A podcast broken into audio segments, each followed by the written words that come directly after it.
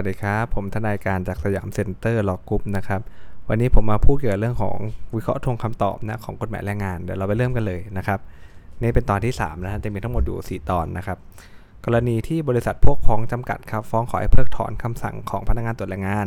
ตาม 125วรรค3ที่กำหนดให้นายจ้างที่ไม่พอใจนะต้องวางเงินต่อศาลถึงกำหนดนะฮะจ่ายการวางเงินตามบทมาตราเนี่ยนะ ต้องสอดคล้องกับความไม่พอใจของนายจ้างในคำสั่งนะครับ ว่านายจ้างไม่พอใจหรือโต้แย้งคำสั่งเท่าใดนะก็วางเงินจำนวนที่ไม่พอใจหรือโต้แย้งเท่านั้นนะครับไม่ต้องวางเต็มจำนวนตามที่พนักงานตรวจแรงงานสั่งเสมอไปนะครับ เมื่อบริษัทพกพ้องเนี่ยนะฮะไม่พอใจคำสั่งพนักงานตรวจแรงงานเฉพาะเรื่องค่าชดเชยนะฮะและได้วางเงินเนี่ยเท่ากับจำนวนครับตามคำสั่งของพนักงานตรวจแรงงานจำนวน 27,000 บาท ต่อศาลแรงงานกลางแล้วนะศาลแรงงานกลางจึงชอบที่จะรับฟังนะครับคำฟ้องของบริษัทพกพ้องจำกัด ในส่วนที่ขอให้เพิกถอนคำสั่งของพนักงานตรวจแรงงาน ในเรื่องการจ่ายค่าเชยไว้พิจารณาต่อไปนะครับในนี้ก็คือวางเท่าที่เขาโต้แย้งนะฮะส่วนกรณีบริษัทพวกพ้องจำกัดครับฟ้องให้เพิกถอนคำสั่งของคณะกรรมการแรงงานสัมพันธ์ที่ให้จ่ายค่าเสียหายนะครับ เป็นการฟ้องเพิกถอนคำสั่งที่เกิดขึ้นจากการที่ในกิจนะฮะยื่นข้อเรียกร้องต่อบริษัทพวกพ้องจำกัด การกระทำมันไม่เป็นธรรมนะตามมาตรา1 2 3 1 2 4 แห่งพรบแรงงานสัมพันธ์นะไม่ใช่คำสั่งที่ให้ในายจ้างเนี่ยจ่ายเงิน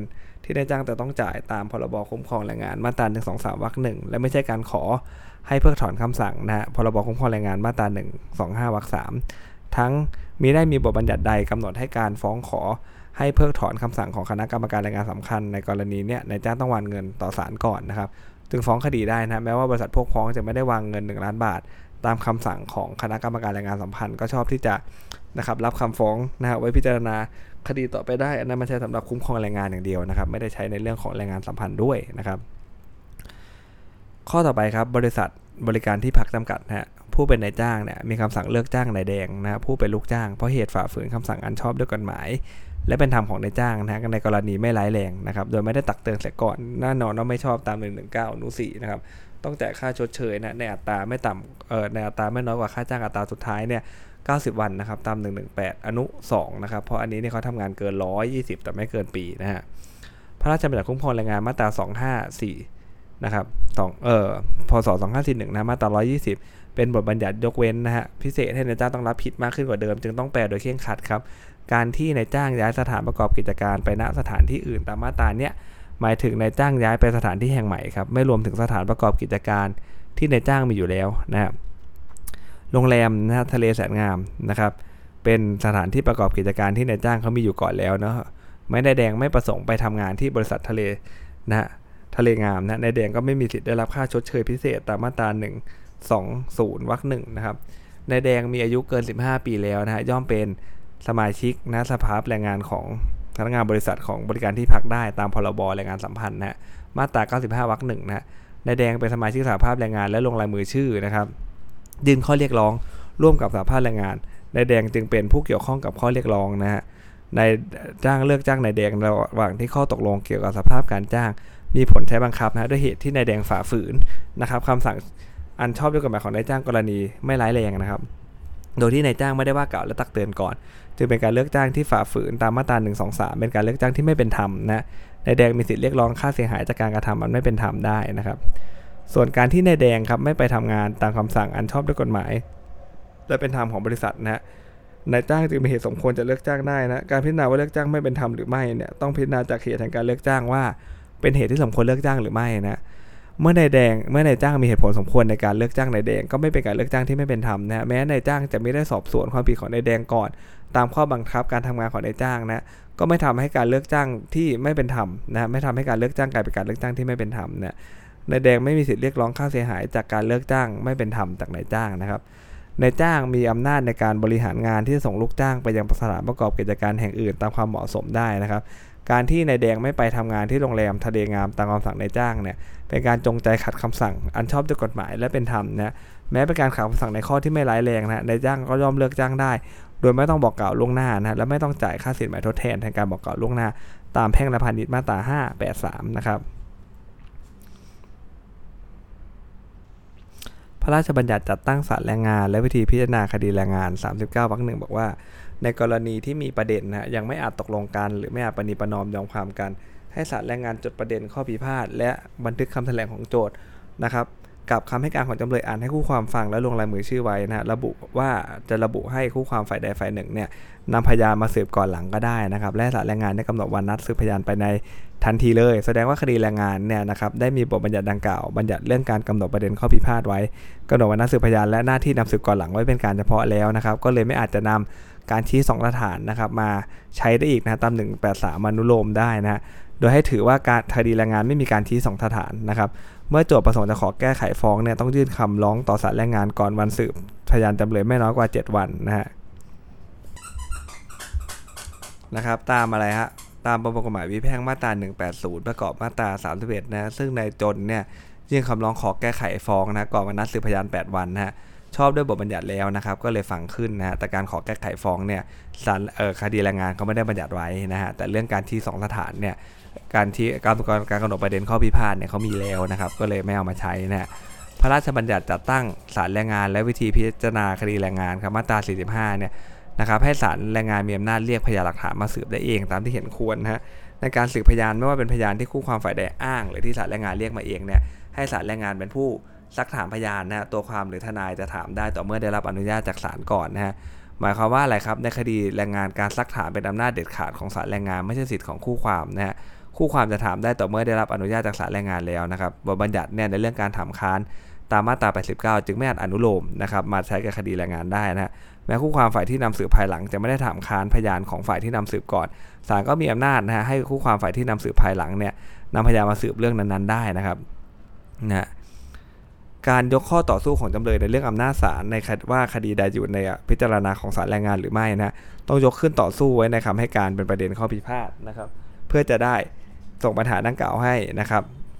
ประธานศาลอุทธรณ์ชำนาญพิเศษนะวินิจฉัยนะตาม 9วรรคสองนะก่อนที่ศาลแรงงานจะพิพากษาคดี เมื่อนายนายรวยเนี่ยไม่ได้ยกข้อต่อสู้ไว้ในคำให้การนะแสดงว่านายรวยเนี่ยยอมรับอำนาจของศาลแรงงานกลาง ที่จะพิจารณาพิพากษาคดีนี้ได้นะครับ เมื่อศาลแรงงานพิจารณาพิพากษาคดีนี้แล้วเนี่ยนายรวยจะยกปัญหาดังกล่าวขึ้นในชั้นอุทธรณ์จึงเป็นการล่วงเลยเวลาที่จะพิจารณาปัญหานี้แล้วฮะจึงไม่มีสิทธิอุทธรณ์เรื่องอำนาจพิจารณาพิพากษาของศาลแรงงานกลางนะครับ ข้อต่อไปนะอุทธรณ์ข้อกอว่าคดีไม่อยู่ในอำนาจพิจารณาของศาลแรงงานนั้น ปรากฏว่าในจิมเนี่ยไม่ได้ยกอุทธรณ์ข้อนี้นะขึ้นไว้ในประเด็นข้อพิพาทนะแสดงว่าในจิมเนี่ย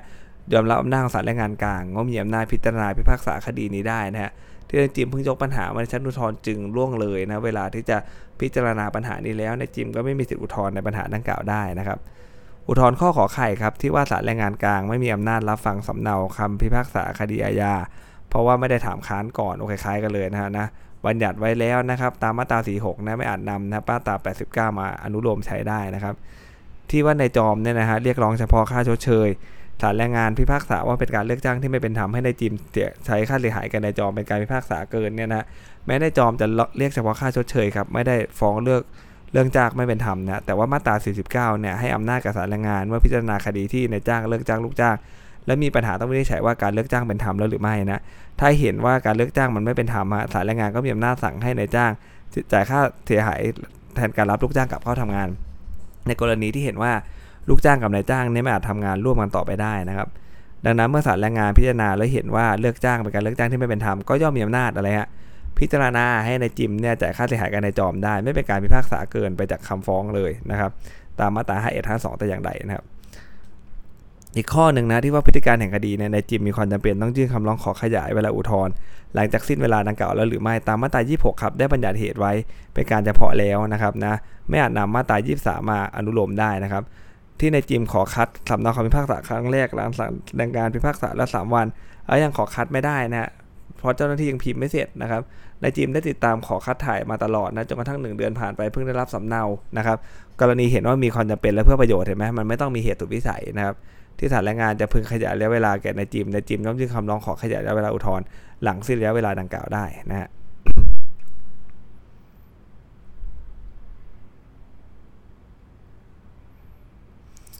พรบคุ้มครองแรงงานนะฮะมาตรา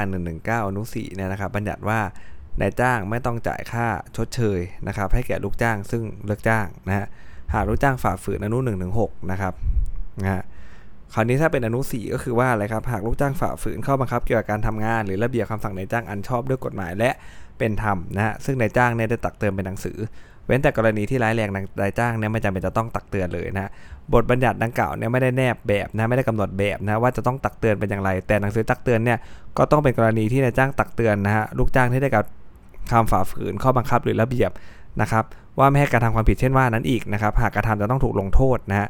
การที่นายเอกครับบันทึกเวลาเข้าทำงานนะเมื่อเวลา 9.50 นะและออกนอกพื้นที่ในเวลา 10.30 นะครับนะแต่เมื่อครบกำหนดนะฮะเวลาทดลองงานนะครับ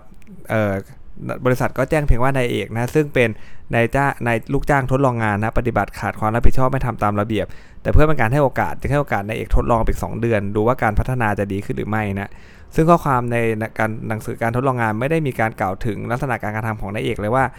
มันเข้าลักษณะความผิดใดนะครับ และหากกระทำอีกซ้ำอีกเนี่ยจะต้องถูกลงโทษแต่อย่างใดนะครับ หนังสือนะการบอกกล่าวนะของนายบริษัทโทนะจึงไม่ใช่หนังสือตักเตือนตามมาตรา119อนุ4เพราะเขายังไม่รู้เลยมันเรื่องอะไรนะฮะแม้ต่อมาในการทดลองเนี่ยจะได้มาทำงานเมื่อ 8 นาฬิกาแล้วไปเดินเล่นในห้างนะครับ ก่อนเวลา 10 โมงจุด30นะฮะอเป็นการฝ่าฝืนนะจึงยังไม่ถือว่านายเอกในการทำผิดซ้ำคำเตือนนะฮะอย่างไรก็ตามครับ แม้ว่ามันจะไม่กระผิดซ้ำคำเตือนนะแต่การกระทำที่ฝ่าฝืนระเบียบเนี่ยนะฮะเป็นการจงใจขัดคำสั่งของนายจ้างนะครับ อันชอบด้วยกฎหมายนะฮะจึงเลิกจ้างนายเอกได้ โดยไม่ต้องบอกกล่าวล่วงหน้าเนาะตามพรบคุ้มครองแรงงานมาตรา 17 แล้วก็แพ่งมาตรา 583 นะครับ ประเด็นกอไก่นะฮะข้อตกลงเป็นหนังสือระหว่างบริษัทลักไทยนายจ้างกับลูกจ้างทั้งหมดเนี่ยเป็นข้อตกลงเกี่ยวกับการปรับขึ้นค่าจ้างนะนะครับ จึงเป็นข้อตกลงเกี่ยวกับสภาพการจ้างนะครับ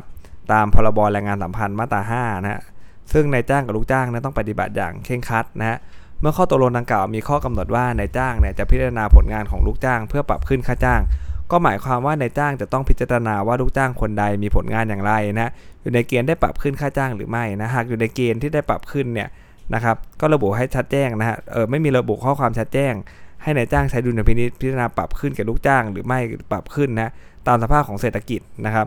บริษัทเอ่อรักไทยจำกัดนายจ้างจึงไม่อาจนำเหตุที่ว่าเป็นดุลพินิจของนายจ้างในการปรับค่าจ้าง หรือในเหตุที่ประสบภาวะเศรษฐกิจตกต่ำนะฮะ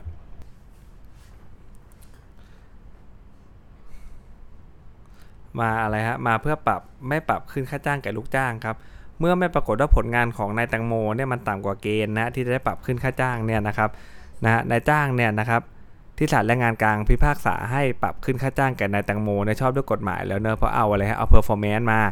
นะครับถ้าอยู่ในเกณฑ์ก็ได้ปรับขึ้นนะครับ ไม่ได้ระบุเลยว่าเฮ้ยจะปรับขึ้นไม่ขึ้นอยู่ในสภาพของเศรษฐกิจนะแต่เรื่องนี้ก็นะครับนะมองต่างมุมนะครับรับรองถ้าเป็นมุมในจ้างก็ไม่ค่อยเห็นด้วยหรอกนะครับ เพราะว่ามันไม่มีเงินจะปรับให้นะฮะ การที่บริษัทรักไทยจำกัดนายจ้างเลิกจ้างนายแตงโมลูกจ้างนะครับเพราะเหตุที่นายแตงโมเนี่ยร้องขอให้ปรับขึ้นค่าจ้าง อันเป็นการใช้สิทธิโดยสุจริตเนี่ยเป็นกรณีไม่มีเหตุอันควรจะเป็นการเลิกจ้างที่ไม่เป็นธรรมนะตามมาตรา 49 บัญญัติให้อำนาจศาลแรงงานเป็นกรณีพิเศษนะครับโดยถ้าศาลเห็นว่าเลิกจ้างไม่เป็นธรรมเนี่ยจะสั่งให้นายจ้างรับกับข้าทำงานก็ได้นะแต่ถ้าเห็นว่าอะไรครับทำงานร่วมกันต่อไปไม่ได้แล้วศาลก็จะกำหนดค่าเสียหายให้แทนก็ได้นะโดยพิจารณาตามข้อเท็จจริงที่ปรากฏนะฮะดังนั้นเนี่ย เราก็ไม่ต้องสั่งตามคำขอของลูกจ้างนะครับที่ศาลแรงงานเนี่ยนะฮะพิพากษาพิจารณาและเห็นสมควรให้บริษัทรักไทยจำกัดเนี่ยรับนายแตงโมกับเข้าทำงานต่อไป โดยเขาไม่ได้ขอเขาขอตังค์ถูกไหมฮะก็เป็นการพิพากษาไปตามบทบัญญัติกฎหมายดังกล่าวไม่ใช่การพิพากษาเกินไปกว่าคำฟ้องอันต้องห้ามตามมาตรา 52 ซึ่งเป็นบทบัญญัติใช้ในกรณีทั่วไปนะคำพิพากษาศาลแรงงานกลางก็เลยชอบด้วยกฎหมายแล้วนั่นเองนะครับ ข้อต่อไปนะการที่นายแดงครับกรรมการนะบริหารกลุ่ม บริษัทแป้งมันเกษตรเนี่ยเป็นผู้ลงนามทั้งในสัญญาจ้างหนังสือเลิกจ้างในดำเนี่ยโดยให้ในดำทำงานในตำแหน่งผู้ช่วยผู้จัดการทั่วไปในกลุ่มบริษัทแป้งมันเกษตร จึงเป็นการจ้างให้ทำงานในบริษัทกลุ่มแป้งมันเกษตรนะที่มีบริษัทแป้งจำกัดและบริษัทมันจำกัดรวมอยู่ด้วยนะนายดำจึงเป็นลูกจ้างของทั้งสองบริษัทนะส่วนระยะใดนายดำจะรับค่าจ้างแต่บริษัทใดเนี่ยเป็นเรื่องของบริษัททั้งสองเนี่ยจะตกลงกันเรื่องค่าใช้จ่ายเนาะนะครับ ว่าเอ้ยใครจะจ่ายค่าจ้างรอบนี้นะดังนั้นเนี่ยข้อต่อสู้ของบริษัทแป้งที่ว่านายดำไม่ใช่ลูกจ้างของบริษัทแป้งเนี่ยจึงฟังไม่ขึ้นนะครับเมื่อกลุ่มบริษัทแป้งมันเกษตรเนี่ยขาดสภาพคล่องฮะบริษัทแป้งจำกัด และบริษัทมันจำกัดเนี่ยจึงประกาศหยุดกิจการทั้งหมดเป็นการชั่วคราวนะครับการประกาศดังกล่าวเป็นการแจ้งให้ลูกทราบและลูกจ้างเนี่ยทราบถึงความจำเป็นนะที่ต้องหยุดกิจการชั่วคราวทั้งหมดนะฮะและจ่ายเงินให้ลูกจ้างร้อยละ75 แล้วตอนนี้นะตามมาตรา75นะครับ แม้ประกาศดังกล่าวจะระบุให้ลูกจ้างพ้นสภาพจากการเป็นลูกจ้างทันทีที่ลูกจ้างไปทำงานกับนิติบุคคลอื่น แต่เป็นเงื่อนไขที่บริษัทแป้งจำกัดเนี่ยนะจะใช้สิทธิ์เลือกจ้างลูกจ้างเท่านั้นนะครับ